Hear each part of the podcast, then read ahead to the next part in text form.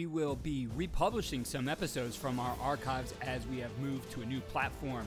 Our old platform limited us to the 500 most current episodes, and there was just too much good stuff from our past guests to leave off our feed. Today's episode is a prime example of that.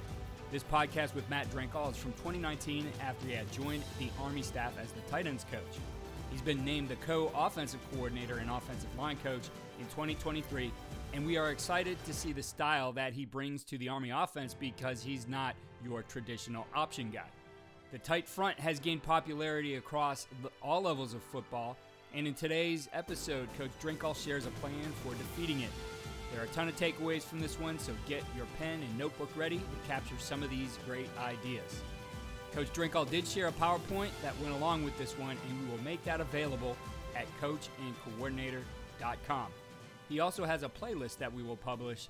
Coach Drinkall always delivers great information on the Coach and Coordinator podcast. What you see on tape is a direct reflection of what you teach and how you teach. Video is important, but if you don't teach well, you're not going to like what you see on your video. First Down Playbook has been helping coaches teach better for 13 years. It allows you to present installs, playbooks, and practice cards in half the time with NFL quality. Coaching tools like video pairing, a player app, practice schedules, and wristband sheets have made First Down Playbook a program management system with everything in one place. If you're in a position of leadership with your football program, receive a free one week look at First Down Playbook. Call them at 512 814 6158 or visit them on their website or social media. Mention Coach and Coordinator Podcast or use the coupon code COACH24 to receive a $100 discount off the normal $700 First Down Playbook team membership price. Links and the phone number are in the show notes. Welcome to the Coach and Coordinator Podcast and another episode in our All In on Offense series. Today we're going to focus on defeating the tight front. And joining me on the podcast is a repeat performer, a guy I love to talk ball with. Now at Army as an offensive assistant, Coach Matt Drinkall. Matt, it's great to have you here. Thank you for having me, Keith. So, uh, you know, when we we put this out on Twitter that we were going to be doing this one, you know, we were told uh, it's going to be a short podcast. So, uh, last words as we conclude. yeah, no kidding. Uh, well, with anything, with with any offense, there's always a an answer with a defense, and uh, vice versa. So we get to have the chalk today, as we talk about some ideas on how to defeat the tight front. So let's start with this. You know, your experiences with the tight front. When you started started to see, I guess, more use of it, I noticed, you know, as we were as I was preparing for this, that uh, more and more schools started to use that tight front against us. And as I mentioned to you before, I started to feel like we became a little bit more gap scheme heavy and and had some answers for uh, what we wanted to do against this defense. But for you, when when did you have to start to face this and think about what you were going to do against a tight front? It really came along about uh, where I noticed it was a you know kind of a whole sweeping prevalence somewhere between, depending on what region you're in, about four or five seasons ago. And it's really manifested into its own beast over the last three seasons for sure. Um, so I think it's uh, you know, I think one of the most important things to understand when attacking it is how it got to where it is and how it evolved and a little bit of the history of it. So it's really similar, it's eerily similar to back in the 80s with the old bear front that Buddy Ryan had get going yep. that really uh, forced teams.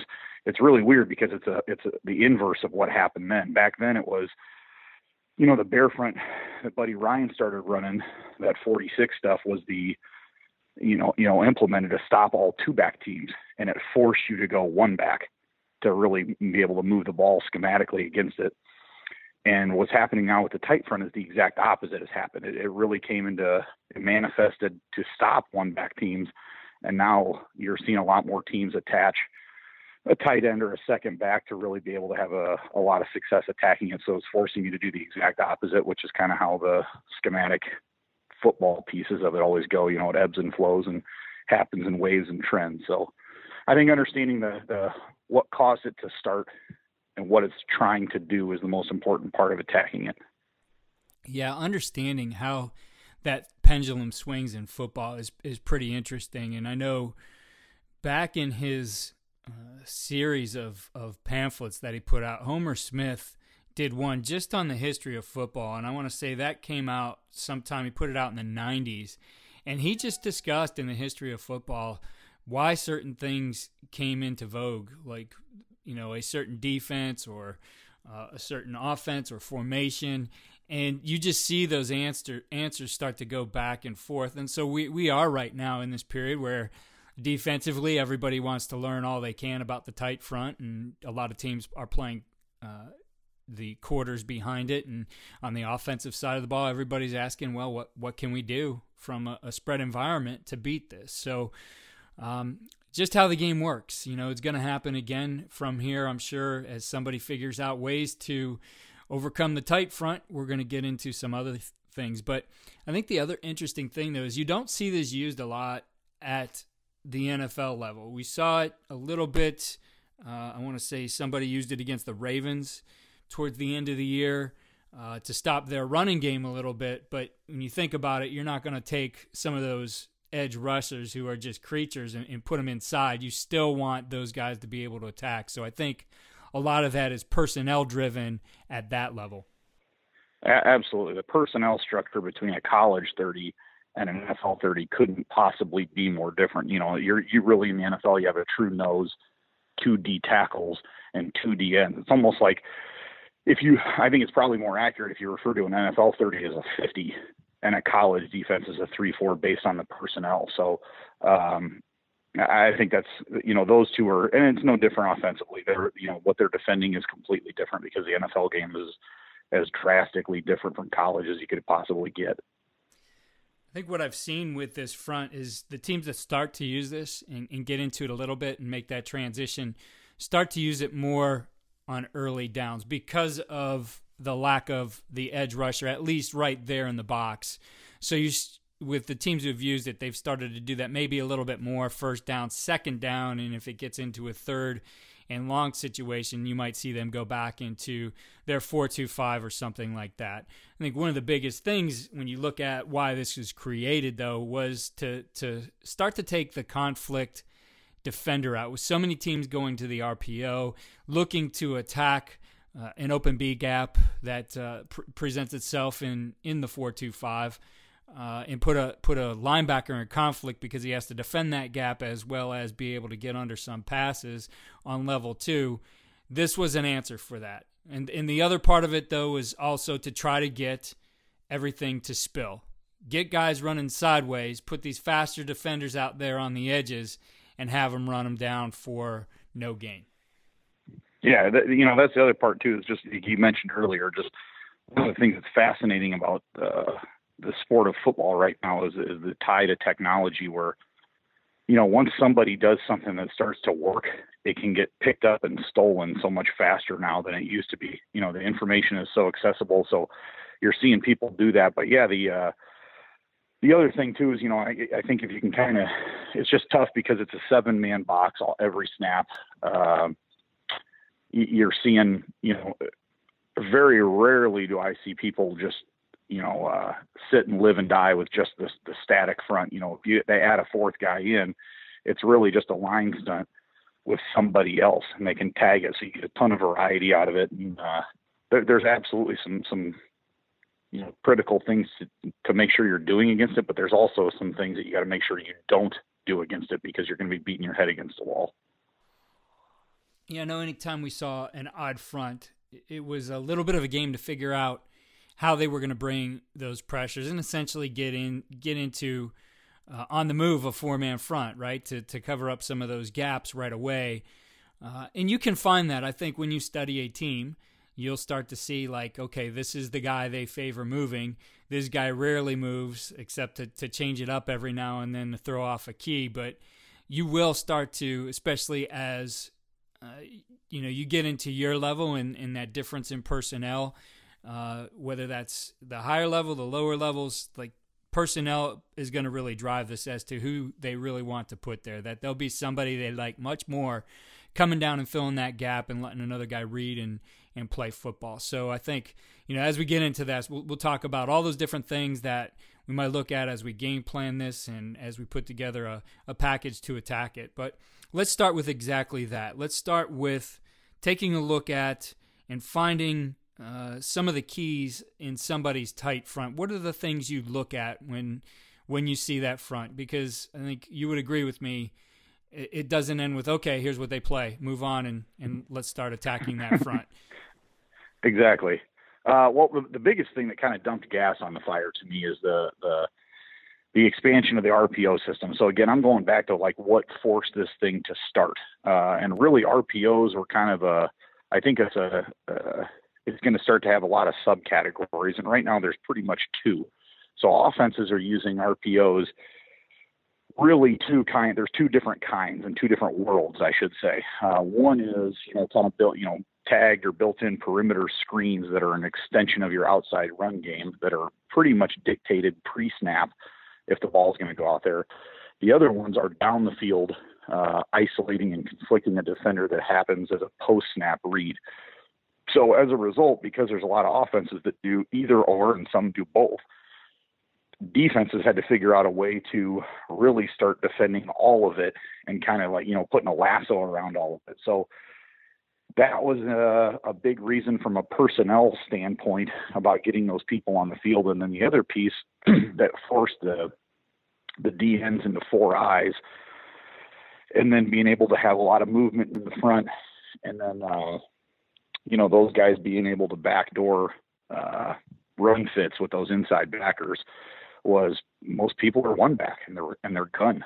So I think right now if you're if you're gun and one back, that is really like if you think about the 1990s or 80s and basically every time before now, when people would install their defense, their day one, they're drawn up versus 21 pro personnel, you know, pro formation 21 personnel and that was it. Now everybody's drawing it up versus 10, two by two, three by one, and really starting their day one install is that. So once those D ends kicked into the B gap and protected those inside backers from angles, and then on top of that, then they started teaching the you know the the the fallback technique where the D line can move with the O line, the backers make them right. There becomes a lot of things that are uh, traditional one back gun teams that make running the ball out of that. Uh, I mean, I don't want to say hard. I want to say impossible. Mm-hmm. Um, it's a lot of it's not very structurally sound, uh, and you can make life very difficult on yourself. So, I think you know the biggest thing is understanding that the defense was invented and evolved to where it is to stop that exact thing. So if your plan is to line up, like that's what I was saying is you got to make sure you avoid this, you know, not play into the strengths of the defense schematically. You know, they spend all their time and, and design stopping gun one back run game. So when I play that defense, I do very, very, I, I don't do any what would be classified as 10 personnel, two by two, three by one, and run the ball ever. I don't ever, ever, ever do that. Um, unless I'm going to run the quarterback to plus one them uh, along those lines. So I think it's about streamlining your call sheet and your and your game plan during the course of the week to get you into maybe a handful of really really good looks with really good angles and things that they aren't built either personnel wise or schematically to defend. But if you're if your plan is to just line up in one back and in the gun and run the ball against it, you're in for a long afternoon.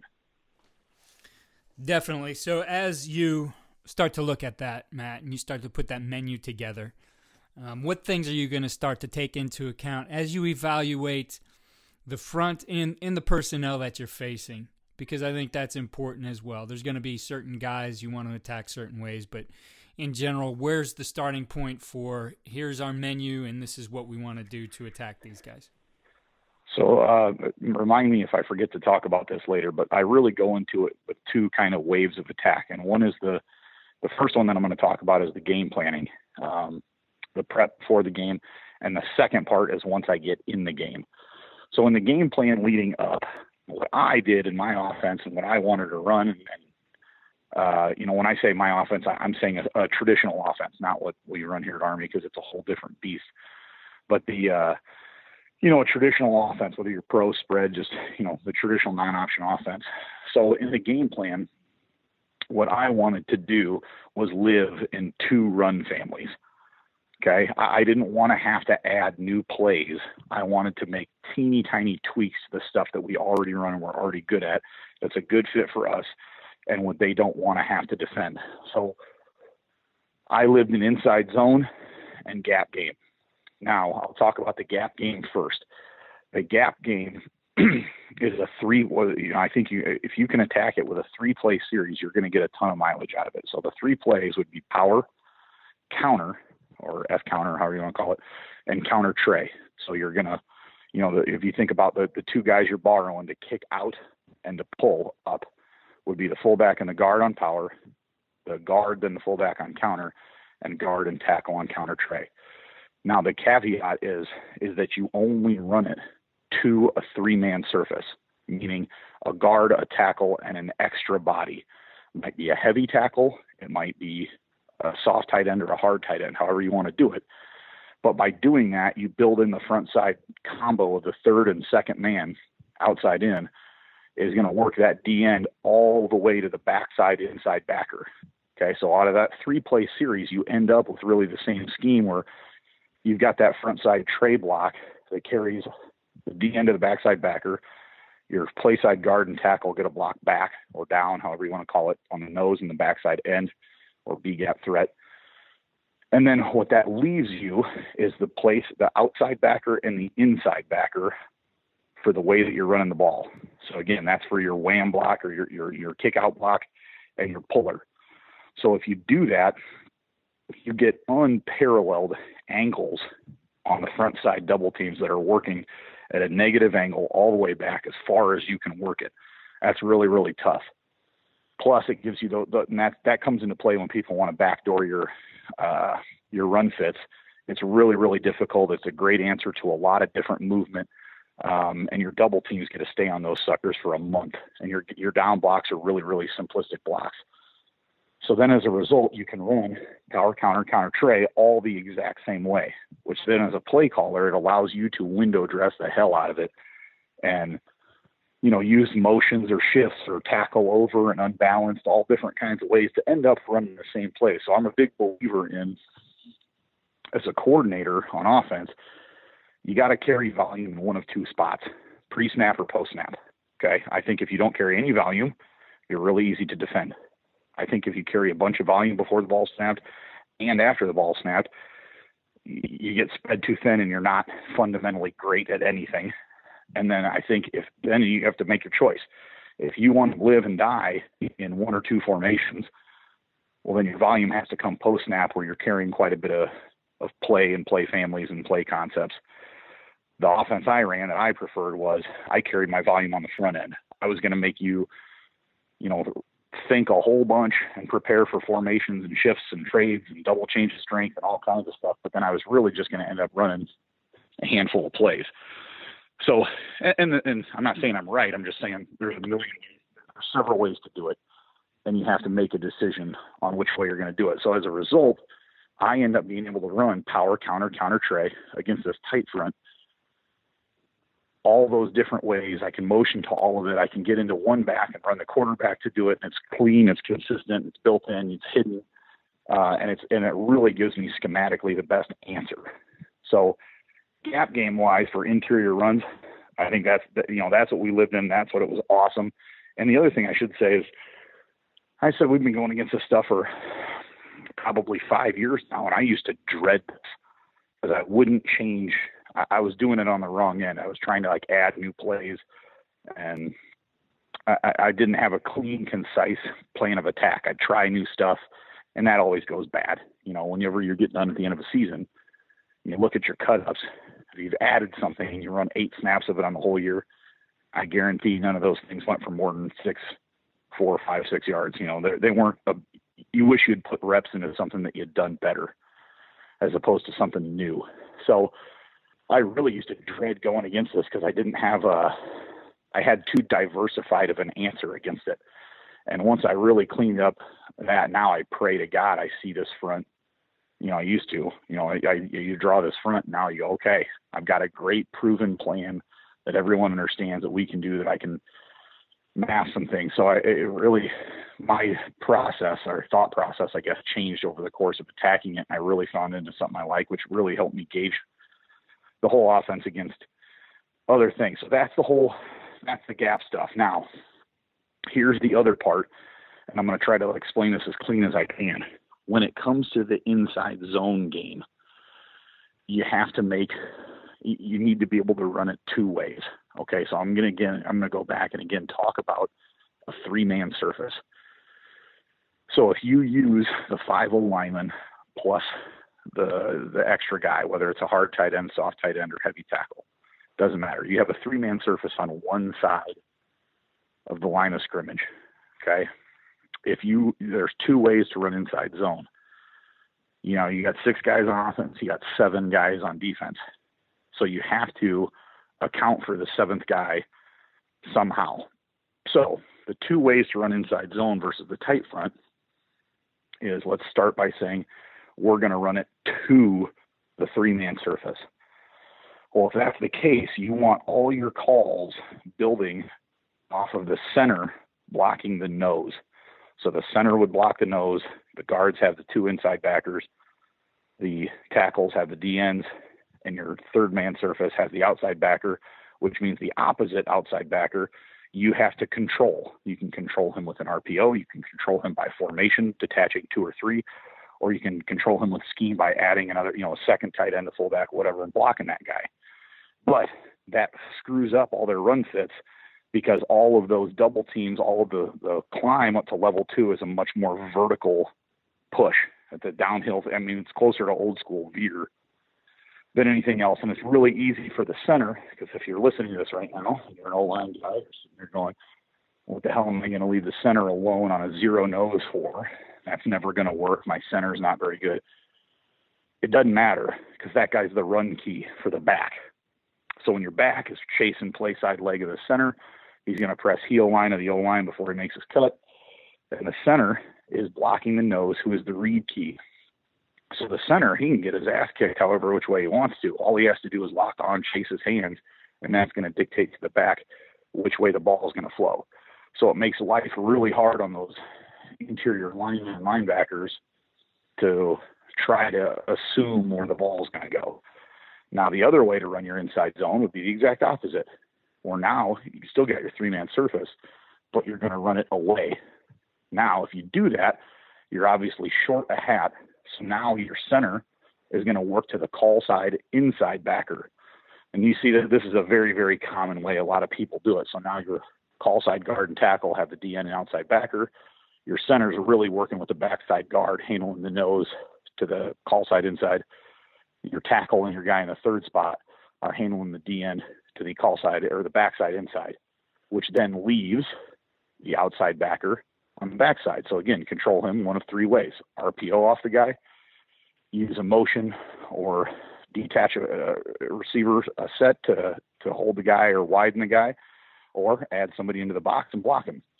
But at that point in time, now all your double teams, all your O linemen are working forward. So you've really got to coach your back up really hard, uh, making sure he's pressing heel line to get those backers to gap out front side, knowing that that thing is going to bend back and behind. So I think when you, and really, the only other thing that's I think really good against it, and I and I really only like it from a boundary. So this is really the only other thing I add in is dart. Um, it's really good from a boundary, and I'll talk about this in a minute. But most 30 teams will default, you know, either through their own system or a call they will default and pressure from the boundary, which means you're going to get the D line is going to expand to the field. So if you can be on a hash and call dart to the field, that makes life really easy on the call side tackle because that guy's going to expand into the C gap on his own.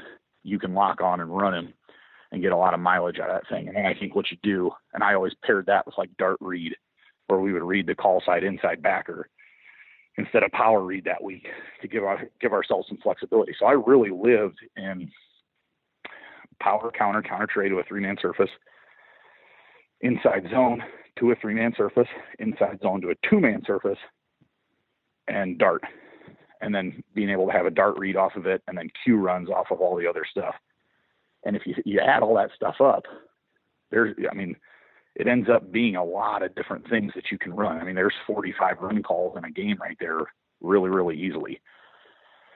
Um, you know, in our back last year, you know, he's not a very fast guy, but we just we slaughtered 30 teams doing having this really concise plan over the last three years. Uh, you know, he ran for over 200 yards and five touchdowns in every single time we saw that 30 front six times last year, and it was a huge part of our success. Was uh, you know, you match up, and then you think about it, you then reverse engineer it. Well, why was that invented? And they saw zero snaps of 10 personnel for me. They saw zero snaps of inside gun, you know, inside gun run to a two man surface. And it was, you know, a much more physical downhill fit.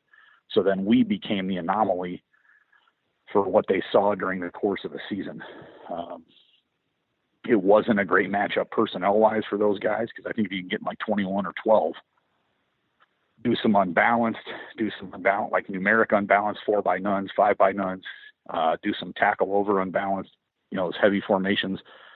You really end up having a really clean, concise plan of attack in the run game for those things. That's a great personnel matchup and uh, enough run variety where they can't go to the side, you know, they can't come to the side and say, well, they're only running inside zone like this. So we have to fit it like that because we can run it both ways. So uh, I think being able to carry those, it's a really easy deal. And You just have your your center just has to really know in the inside zone game. Are we ready? Excuse me, running to a two man surface or to a three man surface? And the gap game doesn't matter because I'm not going to run any runs in the gap run game to a two man surface. And you're really looking to to get downhill on that, and I would say your your back's really looking to hit either a gap. Is that correct? You're not looking to bend this all the way back. You want him downhill now. So on all the gap stuff, he it, that almost always hits in the normal track because you get so much movement on the four eye to the backside backer. So the gap stuff always hits. Uh, don't think of it as a gap necessarily as an align uh, as a landmark on the field. It will almost always hit right over the call side guard's original alignment. The inside zone stuff if it is working two, if I'm running it to the three man surface, like I talked about at first, that really can go anywhere from B to B. I mean, uh, that's a realistic, that's a realistic uh, expectation. Uh, and then when you're working to the two man surface or calling it to the two man surface, that's going to have to go anywhere from front side A to back side C. Got it. Looking at uh, some of that movement, I know you talked about um, calling the, the dart a certain way and getting that that ta- uh, defensive end, that four eye or four, you know, wherever he might be, to play out to the C gap becomes easier for your offensive tackle to just take him out there. How much do you have to coach those guys up as far as the patience in seeing that movement, the patience in being able to collect those things, and uh, like you said before, essentially take those guys where they want to go? Yeah, there's really two things you have to coach them up on really hard, in my opinion. One is any kind of pre-snap movement indicator. So, like most, you know, it's getting harder now. It used to be so easy. You think five years ago, man, it was man, hey, a safety rolled that way. Here comes a four or five man pressure from that side, and they're replacing him, and they're going to run like you know that fire zone behind it. And it was I mean, a blind person could have done it, dialing that stuff up. But now with everybody playing quarters, it has become much more difficult to pre-snap diagnose where a pressure is going to come from. So as a result, on offense, you really have to have kind of a a more encompassing plan, or, or at least check and balance to to get yourself into into a good place. I think if there's any pre-snap indicator, it might be you know some of those D linemen like to give stuff away with which hand they put on the ground, or you know, maybe creeping up with an alignment, something like that. But safeties certainly aren't the, the only answer anymore. And then the second piece is you have to teach your linemen that, uh, what's the best way to say this? Never value speed over position. Okay, or leverage, I should say. So, it, you know, one of the biggest things is because those guards are uncovered. The hardest thing to fight at first, if you're not very proactive as a coordinator, you'll get buried for this but those guys are uncovered and they want to climb and get you know get to level two as fast as they can, or you know, an offensive tackle who is covered, he wants to try to engage in contact right away. And there's there's a ton of problems with that. So number one, for those guys that are covered, those tackles, the center, is you have to be able to make your feet move but not go anywhere.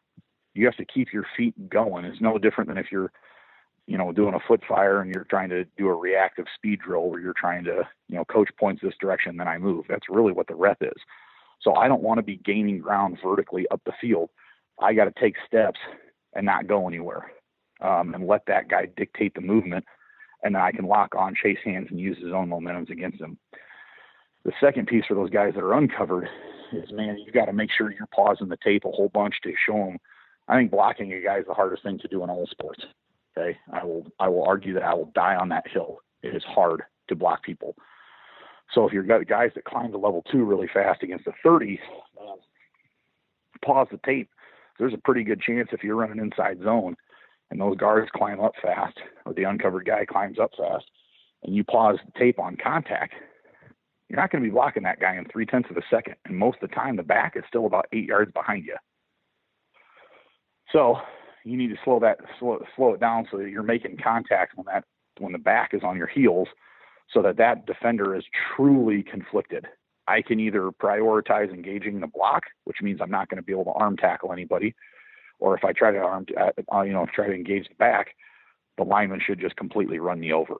So you, re- but if you don't sync that up like a domino effect or a chain of events, uh, you're in, you know, that, that makes life on you really, really hard. So the timing pieces of those two things is getting into a guy early against a 30 has very, very little application to success, in my opinion.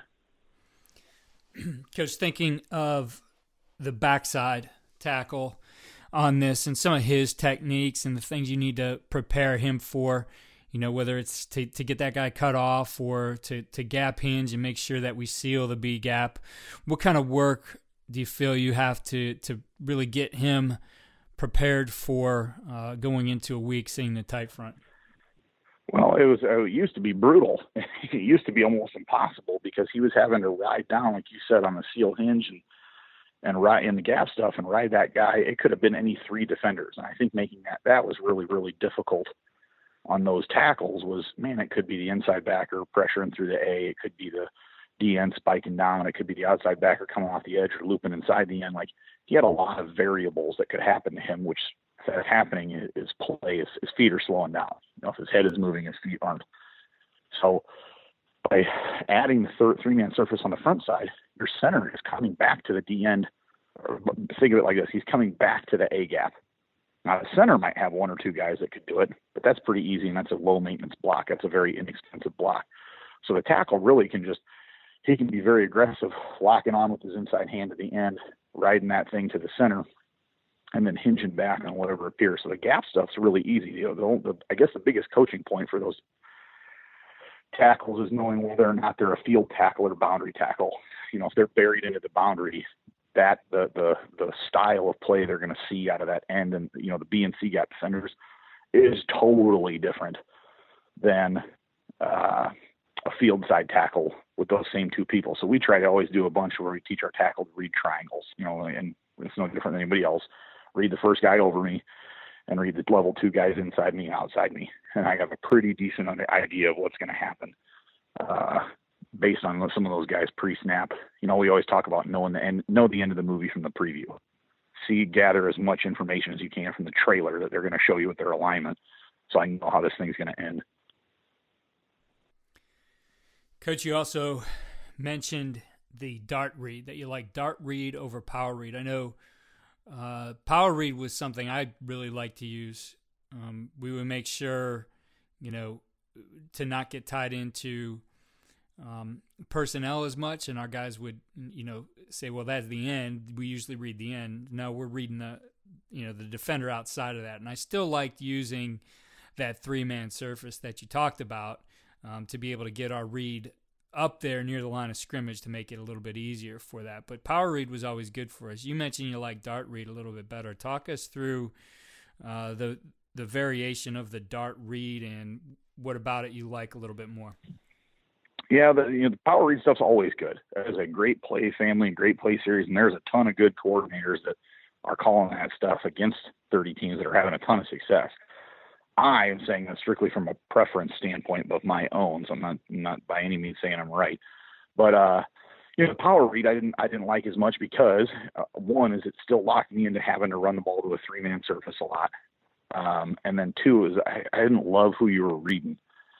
You know, if it's the outside guy, the outside backer, there there's issues with that and limitations because of the formation, and if it's the inside one, you know, you're really changing what your your guard and, and quarterback are going to be able to do. So what I ended up marrying our run game with was the dart stuff to dart read. So we would read the call side inside backer. Um, and so the 5 linemen were going to always run dart no matter what, Q dart, no matter what, hell or high water. And then what that allowed me to do from a formation standpoint is get in a whole gamut of stuff because now I can add a third guy in as a tight end or a hard tight end or a soft tight end. He's going to block the force defender. I can get guys out there detached and have a true two man surface, and we can block on the perimeter outside in. Uh, I can bring a guy in motion. I can run it from a static backfield. It just gave me a lot more versatility to get the ball on the edge. And then again, it, you know, especially when, and it gave me options to, to call it boundary or field. And I think that those things helped you out a ton. And it really put that inside backer in a tough spot where if he really wanted to try to vacate because you had good leverage or unbalanced or whatever, and he vacated, well, now you have a really easy, clear running path for the quarterback to be able to go up and through. So it gave, gave, gave, gave me gave me some more formation flexibility, and I thought it would make the, the runs for the quarterback much easier. Yeah, and and on the the front side of that, so um, you know, I've seen some of your film. You guys were using an on the ball tight end quite a bit, right? Was that would that be something you'd oh, use yeah. in this? Yeah, for sure. I mean, and and you can do the dart stuff. You can do it either way, but the gas stuff, it's it's it's getting in there no matter what. So with with the dart, um, read, walk our listeners through since you know we don't have any diagrams here in uh, in an audio format, but walk us through uh, your your setup, um, you know, formationally and just talk us right down the line in in what we're looking for with each uh, player's sure. assignment. I'll, I'll I'll talk about the dart piece first, and then I'll talk about the, the fly, the jet part of it, or the fly sweep part of it first. So the dart part's very simple. I really prefer it from a, uh, from a hash to the field. Like I said, you're going to get the expansion. So your call side tackle, I'm going to start right to left, like we're running dart right. Call side tackle is man on the D end. The reason it's better from a boundary is more, or to the field from a boundary is most people are boundary pressure teams, so that guy will expand and become the the clean C gap defender, making the outside backer the D gap defender. So, call side tackle is man on the D end. Your call side guard and center are in a vertical double on the nose to the backside backer, and it's very important that you use some kind of term or coaching point that that guard has to understand that there's lateral movement in the backfield behind him. So that backside backer is going to flow completely different than a downhill, you know, A or B gap track gap play. So they're in a vertical guard, call side guard and center are vertical double nose to the backside backer.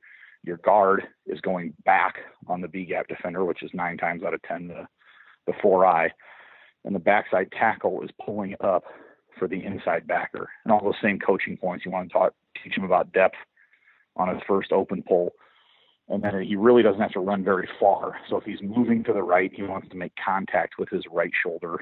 And he's only concerned with the Q run. So if that inside backer goes screaming out of there, he will never move his nose past 12 o'clock on the field, which means if he's screaming out of there to go play the fly sweep, the tackle, once he hits 12 o'clock, will continue on that track and be able to move up to safety level and check backside safety back to you know 11 or 10 o'clock. His his nose will never move to one or two to make that block. Then well, the key is to the whole thing, whether you're going to run it uh, with a static backfield on the fly sweep, if you're going to run a static backfield uh, handoff, or you bring a guy in fly sweep motion, you again this is my own opinion there's one guy that can screw the whole perimeter play up, and it's the hang player, the nine tech, the outside backer, whatever you want to call him, because that guy can spike very easily. So to me, in my opinion, you have to have someone from the box or the backfield account for that guy. I think the backfield's even better. So a soft tight end or lead the tail back up. But that person has to account for the outside backer because that springs the play lateral. So I think one of the things that's really important is if you can match that up really well, personnel wise, that's a great deal. So for me, if I'm using a tight end or a fullback, you know, I've, I've, you know, we were really lucky. We recruited some big, our fullback type guys were, and tight ends or those, those soft tight ends, those sniffer backs were 245 to 260 pounds for me matched up versus basically a nickel safety. So we were able to get those guys. That block's got to be made at the line of scrimmage or beyond, and you've got to get your hat through his outside thigh, and that will spring the ball to the edge. And then numbers wise, that will leave you with your receivers blocking safeties and corners, which is safer. It's schematically, it's it's it's a better answer, and it's a better matchup that those guys are blocking the people that they should be able to block, as opposed to those outside backers, which are probably better, you know, box defenders and inside run, you know, run guys. So if you lined up in 10 personnel two by two, I would bring the slot, the weak side slot in motion for the for the fly sweep part of it. So that would match my outside receivers on corner and safety, put my back on the outside backer, the interior runs dart, and the quarterback is reading the call side inside backer. Um, if I did it out of a different formation, like a uh, like a you know what I call flex or you know the, the two by one everybody in college football uses. You know, two receivers to one side, one receiver to the other, and two backs. Um, you know, you run it strong, you have your same matchups. So you can hand the ball to your back. Now your sniffer guy is accounting for the outside backer, and it matches your two receivers up versus their two DBs. Um, and then one of the things I like to do, you know, I'll bring my single receiver in motion and which will then get me the sniffer, the outside receivers to handle the outside backer and two DBs plus my tailback for any leakage or the backside safety. And that gets me an extra hat. So you can get a ton of, like I said, just a lot of mileage out of a few things that makes life on those guys really difficult to defend. Now I will say this, each one of these series, we have a, you know, one play action pass that marries together with it. So if you're you know running your your dart your dart uh, jet stuff or you're running your power stuff or you're running your inside zone there's one support defender that all that stuff is going to put in a bind and i will always carry a play action pass that uh, will go after and attack that one guy so once you know i want to call the run seven eight times he might come down and you know thump you on one but that's going to come tell me to trigger the play action just and even if we don't hit it it backs the guy off, and then I restart that cycle. You know, you're hitting reset button on your next six to eight carries to keep that guy soft because now he knows you're willing to pull the trigger. Yeah, uh, a couple things there. First, just backing up, and I think this is a very important point. And I put together, I had written a book, uh, a digital book on, uh, you know, the power read play, and I, I am 100% with you. You have to have some kind of word that your line knows that, um, you know, whether it's dart read or power read, that there's a difference in the play because the demeanor of the defense changes when you're running. Correct. You know, your straight downhill play. They're they're also playing downhill, and all the angles start to change. All the ways they fit and react start to change. And I think it's very important just with a, a tag word that um, not just for your your uh, skill players that they know the play that, but also your line because it's not the exact same scheme. I think people make that mistake all the time, and and I did early on saying, oh well, we run, you know, one back power, so power read that's easy. Well, yeah, not exactly. You're gonna you're gonna have to school that up a little bit, and the demeanor of the defense is the biggest thing. You have to understand that. Absolutely. You know, the, the biggest thing is like, uh, it's no different. Like if you call power on third and an inch at the four yard line going in, it's different than power on second and 15 at your own 20. Like they're going to react, uh, the demeanor. But the other thing I always talk about a bunch is just level two will almost always mirror your backfield. Whatever, whoever the quarterback is handing the ball to, that will be, that action will be mirrored by the level two defenders on defense. So whether it's lateral and you're putting the ball by the numbers or it's a vertical downhill attack.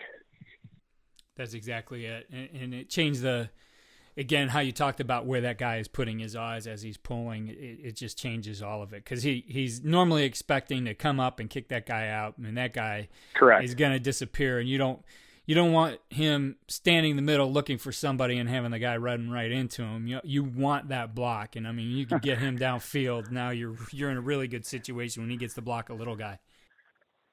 Yeah. Now listen here. The other thing too is this is all great. Me saying all this stuff. Don't think for a second you can't put on my my old tape, and some of those pullers aren't going to chase guys out of the box. Oh like, yeah.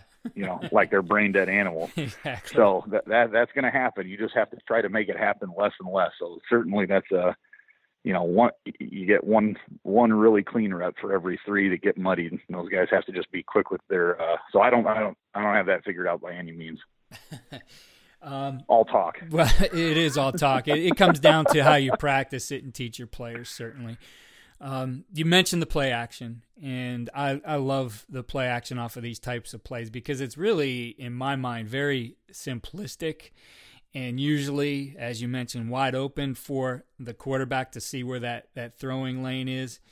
And uh, usually is a, a, nice chunk of yardage, exactly what you said, is going to get them out of uh, their their mentality of getting after the run as hard as they may have shown previously. So, uh, just talk us through what, what you like to do play action wise and primarily where you're trying to attack. Well, anything that you can do against quarters, because that's what you see so much now. If you can get four out to a side, anything that you draw up should work. So I don't, you know, I'm not a big like grab a marker and argue with guys don't let you go blue in the face, but just you know, one of the things that's really easy is I've talked a whole bunch about, uh, you know, running your your outside stuff to two receivers, and those guys go block the corner, you block the safety, and you have somebody from the backfield go block the force defender. So obviously, it would make very much sense if you're seeing quarters and a play that marries up to that is you just go double post with some kind of flood concept. So you have your push route by number one that you know a really skinny tall post not a vertical but just he's pushing through the inside shoulder of the corner. Number two is pushing through the inside shoulder of the safety and there those guys jobs are really to run them all out of there. And then you have your backfield uh, component that's going to the force defender. You can trail that guy or wheel that guy. You can have him run a sail route all different kinds of things and then whoever that was getting the, the you know the mesh action becomes your flat uh, becomes your flat route. So you have a couple different options there that in reality, you probably just need those two. You know, I don't know how many other, you know, cool different ways you can run it, but you just need those two. Now, one thing I changed, and I think a lot of people make this mistake, uh, and I have changed this and it, it has worked a lot better, was the sell by the mesh. Okay, so everybody's like, this is the least thought about part of the entire route. And in my opinion, is the most important part. So whoever is taking the backfield fake from the quarterback for some reason everyone swings that guy. And that doesn't make any sense in my head. Because if you were actually handing that guy the ball what would he do? He wouldn't swing. He would turn up to try to gain yards. Mm-hmm. so we actually teach that as like an arrow route. So whoever the faking back is goes through the mesh and he turns vertical hard holds the ghost football in his outside hand and he turns vertical hard until he hits the line of scrimmage. So he's running as if he had the ball, turning up the same way. Everything it looks the same. Holds everybody so much longer. Then when he, once he hits the line of scrimmage, somewhere between line of scrimmage and three yards down the field, he then tapers it off, looks over his outside shoulder, flattens out, and, and stretches to the numbers as hard as he can. But boy, that if you, he, he doesn't ever get the ball thrown to him very much, maybe twice a season. But I'm telling you, from the mesh to the time he hits the line of scrimmage, that sell is what gets the route open.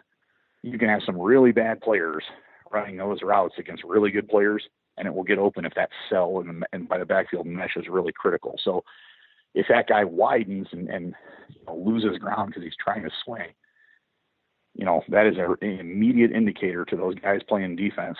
This is a pass play and start turning around and getting depth. But the longer he can sell a ghost ball in his hand and turning, so that movement from mesh to line of scrimmage looks identical to if you handed it whether you didn't. That to me is the sell to the whole thing. And I, you know, for whatever reason, everybody swings the guy on the pass play, but Yeah, I like that's that. not what you're trying to do, and you're and you're reading it top to bottom anyway. You Right. know, so you got plenty of time. Coach, you mentioned there were two parts to this, and and to remind you of the in game. So we uh, we talked about all the game planning things. yeah, yeah, yeah, yeah, yeah. Now we're looking in game. What are the keys for you there? Okay, so I'm going to carry that game plan against everybody. Like I just like it, it's good. Okay, it's a sound good game plan. The key to the whole thing is once the game starts, there's a couple things I look for in the game because how people defend you is going to be different than how they defended people on tape, and for a lot of reasons. It might be maybe your quarterback can run, maybe he can't. Maybe you're an offset gun, maybe you're in pistol, maybe you motion a ton, maybe you don't. Uh, maybe some of their players got hurt during that week in practice or aren't clear for the game. There's a lot of reasons. You know, to me, if you expect them to just go, "Hey, what they showed on film is exactly what they're going to do against us," you're an insane person because that's never the case. You know, there's always some kind of new wrinkle. Um, so once you get into a game, okay, I don't ever script plays, and I don't. I think I think that's just I don't know. I don't understand that. You know, you script out all your plays like they're going to gain yards. What if there's a penalty? What if there's an injury? What if there's an incompletion or a sack or a fumble or whatever? Then you're then okay. Well, then you get off the script. Well, then you're not scripting plays. What are you, what are you doing it for? So I never understood that, but that's a whole nother podcast. I can That's complain right. about that. But anyway, the uh, what I will do is there's a couple telltale formations I will always get in really early in the game because I will find out what they're that to me they're going to show their hand before they want to. So the ones that I'm going to get into is I'm going to use some kind of fly sweep motion to see what their answer is to that. If they're going to how they're going to adjust by are they going to widen the flat defender? Are they going to roll a safety down? Are they check into a certain coverage? Something like that. I think that's really big.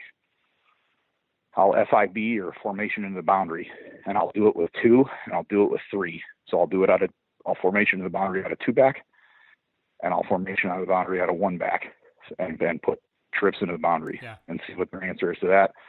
And then the other one is I will get in some type of unbalanced early because I will find I need to find out from these guys with their personnel are they defending formations or are they defending field and boundary? Uh, I think the sooner you can learn that in a game, that will really help your plan of attack as far as how you want to uh, how you want to get after these guys the rest of the way out. And they're different, you know what I mean? Some guys will roll the safety over and defend the formation in the boundary, and then you got to have your built-in answer. Some guys will, hey, these guys will always play to the field, and these guys always play to the boundary, and then you have to limit your calls to make sure you're running the stuff that you want at the people you want into the scheme you want. And I think that's the most important piece, is man, is it goes people first, personnel first, always, then scheme. So I, I've talked about that a bunch before. So like a 30, when you play that tight front, man, it's not like they just line up a trillion different ways. You can watch, you know, it's going to be a seven man box and two high safeties, a lot. So I can watch run cut ups, uh, you know, games of four or more out of all my three by ones and two by twos and to the field and to the boundary. I'll never watch a full game. I want to find that stuff out. And man, guys who can't defend certain things stick out like a sore thumb. So they, uh, you know, you can find out people who don't fit things really well or can't tackle very well or aren't very physical or if there's a coordinator who gets himself into a bunch of easy calls. Like I always tell this story and it's super embarrassing, but I'll tell it because I'm an idiot. so I, when I became a head coach, I had to call from the field and it took me like nine games into my first year to realize that I kept calling plays towards my own sideline. So I could see what was happening. I had spent six years or whatever it was in the box, and I got to the field and I wanted to call. I just I caught myself and I thought I was doing it in a, in a scrimmage, and I felt myself do it in the game. And I went back and I watched one of the games, and sure as can be, the uh, I I was doing that. So like even if you think you've got everything ironed out, and even if you think you've got all the answers to everything, man, there is a human element that when the bullets fly, you revert back to what you know, or you have some kind of you know Linus from the Charlie Brown security blanket that everybody kind of has. And I try to, you try to find that. And that was, I mean, that was my biggest one by far. Now I'm sure I've got other ones, but everybody, yeah, everybody can get into that. You know, like one thing I'll tell, I, you know, I, I say this too. And, uh, so the way my signal system worked is the, I signaled everything to all 11 guys. And I'm going to say this, and it sounds hokey, and it was a very, very valuable tool for us was you know, our signal system was really simple. That was my whole thing. I wanted every call to be maybe two, three signals. So what we would do is during the first series of a game, I'd have somebody look over and see what the defensive coordinator, whoever was signaling in the defense, what that guy looked like. So your linemen were able to get your signal in, you know, say two signals. You're talking about a second and a half it takes. Mm-hmm. Then they can pop their eyes over as they're walking up to the line of scrimmage and look at the guy signaling in the defense. 99% of all defensive guys signal in their base defense is one or two signals. That's it. Yeah. So if my all lineman was looking, you know, they get my call and they pop their eyes over and they see a one or two signal term come in from the defense, I'm okay. I'm going to get their whatever their base deal is. We're going to get that. If they look over and there's you know a seven signal thing coming in, Now we might not know what that is, but I know something's coming. So you're going to see my linemen squinch down at about four inch splits and prevent penetration. And we're going to be able to at least have an answer. So there's a lot of any nuances or tricks that don't show up on a board that you can get an advantage to. You know, I think are just those little things all are all are a huge help, and that's you know, I'm a big believer in hidden yardage, and what I mean by that is not. Spe- I mean nothing about special teams. Special teams, the, the bag's out on that whole thing. You know, I mean, like everybody gets how important special teams are. What I mean by hidden yardage is you look at like Alabama's, and yeah, I'm sure they got great players and really good coaches, that stuff. And the reason, but their success and an Army is j- exactly like this. Coach Monken and Coach Davis here, the OC and uh, head coach and OC, that they obsess over four yard plays. I mean, I mean, obsess over it.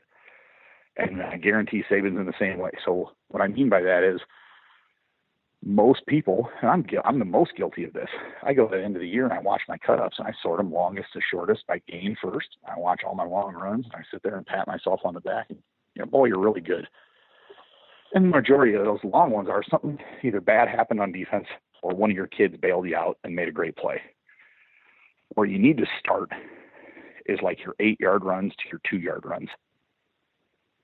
Okay. And what I mean by that is like if you run inside zone for five yards of crack against everybody, well, when you play really good teams, they've figured out a way to keep you to three.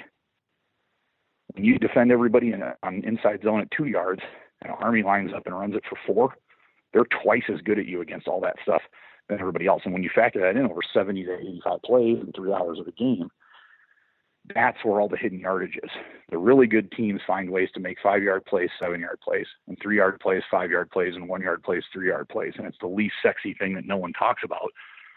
If you can line up and do that, that is, in my opinion, the the key to the castle with the whole thing. So it's been nice for me to get out here at Army and see that that I really kind of figured that out about the last year and a half and really started to emphasize that program wide and to get here and see where there's such an emphasis on that on both sides of the ball and you live and die within four yard gains, man, that's a that's a pretty good deal. Yeah, I agree with you. Sometimes we get caught up in seeing all those huge statistics, but uh, you know that four yard gain and being efficient like that down after down is more valuable than that play was you know thirty percent efficient, uh, but but you know hit all the big plays. So yeah, I'm the, I'm I'm telling you right now, I am the worst in the country at that. Like just watching a, oh look at that, look at that guy made 14 guys miss and made a good play, and now look how smart I am.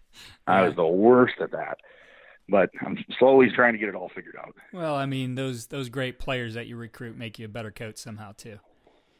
Yeah, boy, it turns out that's what really matters a whole bunch. Is you know, we always laugh about that. I talk about bowl season everybody runs inside zone and ends up blocking it the same way. It's like like I guess here's the best way I can explain. It. My staff is when I was a head coach, and this is going to make every special teams coordinator skin crawl. But here's here's in my opinion, here's how kickoff return works across all of football, from the NFL to junior high. 10 people don't block anybody. okay. The guy who caught the kick is either good enough to make the first guy miss and get five more yards or he isn't. So you can put as much time into kickoff return as you want, in my opinion. You can put hours and hours and hours. You got 10 guys who aren't going to block anybody. And if that first guy doesn't make someone miss, you average 17 yards of return, you're not very good. Or that guy makes one guy miss, picks up a couple extra yards, and you're at 22, 23 yards of return, and you're near the top of your league. You're one of the best there is. Every once in a while, you break a long one or whatever, but for the most part, that's that's what happens on kick return. Somebody somebody's gonna have to sell me different. No, that that's about that's it. I had I had two guys when I was at BW. One was the Division One national champion his senior year in, in the hundred, or Division Three uh, national champion his senior year in the hundred, and the other other guy was uh, just a special guy. And as freshmen, uh, those guys were returning kicks against everybody. And by the time they were seniors, you know how many times they were touching the ball on kick return? Like only only if the kicker really screwed up and kicked it to him. Like we couldn't get those guys the ball anymore. I mean, you know, and it it funny how the the scheme was just not as effective when those guys didn't have the ball. Yeah, that's just how it goes. You know, you get to bowl game season, everybody blocks inside zone the same way, and yep. boy, your back either makes a guy miss and you're averaging six yards a carry, or he doesn't. You're, you know, I don't want to trivialize, trivialize the whole thing, but there's some of that to coaching that you, you know, don't overcoach. Well, you know, you did say something that that sparked the memory uh, a few minutes back. Uh, you, said, "Man, I was an idiot. I kept doing this." But you know, according to what I saw in your presentation at AFCA, that that goes against your philosophy. You had probably one of the best slides I've ever seen, or most interesting slides I've ever seen in a coach's clinic. You had a picture of Dwight Schrute, and the caption was, "Whenever oh, yeah. I'm about to do something, I think, would an idiot do that? And if they would, I do not do that thing." yeah, so that must have been before you implemented that. well, I didn't know I was doing it, but I didn't. I didn't really ask myself. But yeah, absolutely. You know, the reason that slide got brought up was I'm the same as every other offensive guy. You know, you once in a while you think you gotta hey, here's a new play. I'm going to add this new play in. Well, before I've learned now, I'm smart enough to know I'm not very smart. And I've learned to go watch people, you know, and I think the example I used at the convention was if there was a new, you know, new RPO or new run game thing I wanted to do, before I added it now, I'll go watch the old Chip Kelly stuff and I'll watch Scott Frost and I'll watch Lincoln Riley and I'll watch Gus Malzahn. And if those four guys aren't doing it, I'm getting ready to do something dumb because those guys have more experience than me, they're smarter than me, and they have infinitely more resources than me. So there's no way I found I figured something out that those guys hadn't. So then I don't have that play in and go back to what I was doing that was working and go from there. So that's really uh, I think I, I try to I'm like everybody else, you know, I live and die with The Office on Netflix and have watched it 50 times through. So you, you always learn something new from Michael Scott and Dwight. exactly.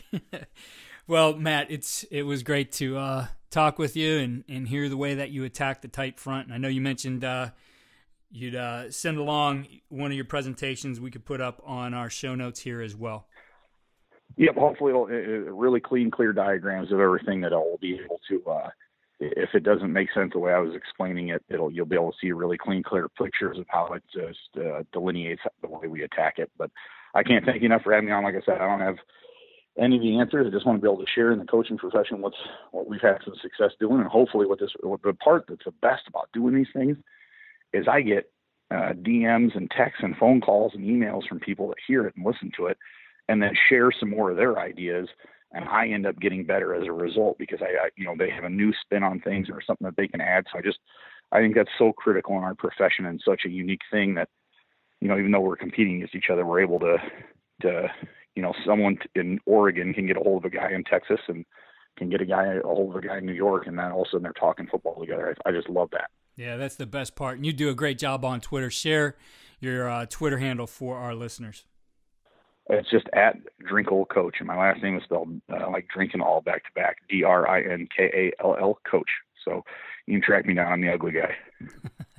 well, Matt, uh, I always enjoy what you're doing. Seeing you on Twitter, hearing you speak here. Uh, I'm glad you're sharing some things in some articles on our uh, website, blogs.usafootball.com as well. Keep up the great work. Keep helping the game. And best of luck to you and Army in 2019.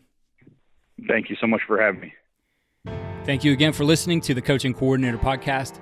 Please, if you are enjoying the podcast, head over to iTunes or Spotify and click five star for rate. If you have a minute, write a review. It really helps the podcast. Check out our new home for the Coach and Coordinator Podcast. That's at coachandcoordinator.com. And follow me on Twitter at Coach K. Grabowski.